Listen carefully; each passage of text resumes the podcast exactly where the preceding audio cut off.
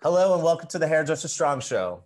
We talk with stylists from all different backgrounds, hearing their experiences and perspectives about career defining topics important to rising and transforming hairdressers. I'm your host, Robert Hughes, and this is my guest, Lindsey. Uh, Lindsey, would you please introduce yourself for uh, our viewers today? Hi, my name is Lindsey. I was a student at Paul Mitchell Temple up in Frederick, Maryland, but I'm currently taking a break because of COVID. Uh, COVID has affected everyone a little bit differently. I was struggling financially and mentally, so I had to take a break.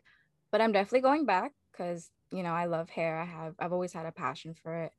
I've been you know messing with my own hair since I was like 11 years old. I was that girl you know staining the bathtubs red. You know my mom would get so pissed at me, but that was me. And I thought it would be a phase, but I actually grew into it even more.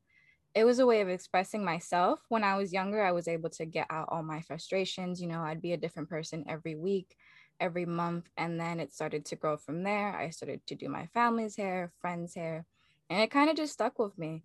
I did a semester at college because I thought, you know, I had to actually grow out of it, like honestly. But you know, college isn't for everybody. It props to anybody that does go through it. You know, that's amazing. But it wasn't my path. It wasn't the journey I was going to take for myself. So instead of forcing myself, you know, to grow out of my phase, supposedly, I just embraced it and I decided to take the step for myself and go and attend Paul Mitchell. Uh, have you thought about working at a studio? Has that been something that you thought about at all? I have. I have. I've okay. seen a lot of stylists, like successful stylists that have had their own suites and they're doing just fine. It seems, you know, like a good point to be at once you've, you know, learned your education and feel like you're comfortable with yourself to be on your own.